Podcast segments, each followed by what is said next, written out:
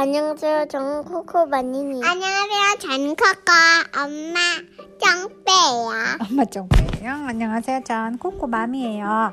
오늘은 이야기 마을의 형사 제이크 겐더라는 책을 읽어볼 거예요. 준비됐나요? 네네네네. 주황색을 넘기면 나는 제이크 겐더 형사입니다. 이 마을 이야기 마을에서 일하겠지요? 이야기 마을이라고 해서. 모두 모든 일이 다 행복하게 끝나는 것은 아닙니다. 그래서 나는 이야기가 행복하게 끝나도록 사건을 해결합니다.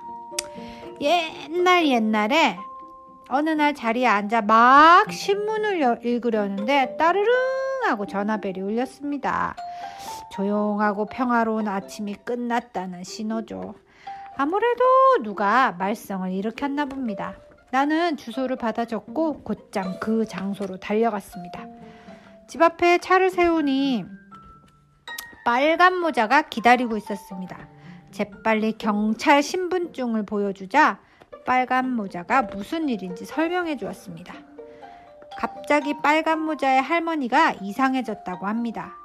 이는 뾰족뾰족해졌고 입에서는 토끼 냄새가 나고 벗겨지지 않는 털 잠옷을 입고 있다는군요.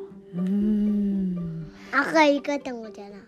아까 응, 동화책. 그래? Red Red Riding Hood. 어, 어, 어, 빨간 모자 그거. 어, 나는 먼저 할머니를 만나보기로 했습니다. 그러네. 할머니를 보자마자 뭔가 이상하다는 걸 알 수 있었습니다. 하지만 딱 꼬집어 말할 수는 없었습니다. 나는 확실히 알아내기 위해서 할머니와 요. 여우 빨간 모자를 경찰서로 데리고 갔습니다. 경찰서에서 할머니를 의자에 앉게 하고 조사를 시작했습니다. 가장 먼저 할머니의 귀부터 살펴보았습니다. 귀가 얼마나 큰지 빗자루로 써고 써도 되겠더군요. 나는 귀에 대한 자료들을 모두 찾아보았습니다. 원래 할머니의 귀는 빗자루만큼 크지 않았습니다. 이것이 첫 번째 단서였습니다. 다음에 세숫대야만 한 눈을 살펴보았습니다. 그렇게 큰 눈은 처음 보았습니다. 나는 창고에 가서 할머니들이 쓰는 안경을 쳐다보았습니다.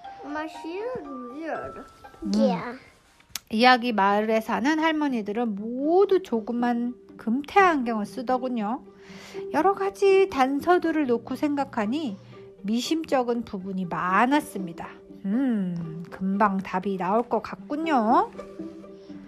이번에는 할머니의 큼지막한 이를 조사했습니다. 이, 이, 이 가 톱날처럼 뾰족뾰족했지요. 다행히 할머니의 이에 대한 기록이 남아 있었습니다. 요리조리 보아도 뾰족한 이는 없었습니다. 이렇게. 어, 할머니 이렇게 치과 갈 때마다 이렇게 사진을 찍어놨나 봐. 엑스레이. 답은, 답은 바로 코앞에 있었습니다. 냄새까지 맡을 수 있을 정도였죠. 그때 빨간 모자가 들어왔습니다. 빨간 모자는 털복숭이 동물백과의 지읒과 니은 자를 펼쳤습니다. 드디어 마지막 단서를 찾았습니다. 이제 모든 궁금증이 풀렸습니다. 커다란 귀, 부리부리한 눈, 뾰족뾰족한 이빨, 쉴 새 없이 빠지는 털. 이 가짜 할머니는 바로 늑대 해리였던 겁니다. 악당 해리라고도 하죠. 늑대 해리는 할머니를 변장한 죄와 털을 흘리고 다닌 죄로 체포되었습니다.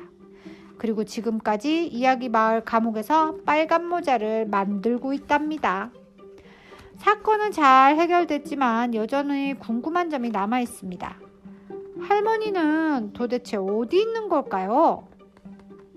빨간 모자에게 이스터 섬에서 달걀을 모으며 즐겁게 지내고 있단다.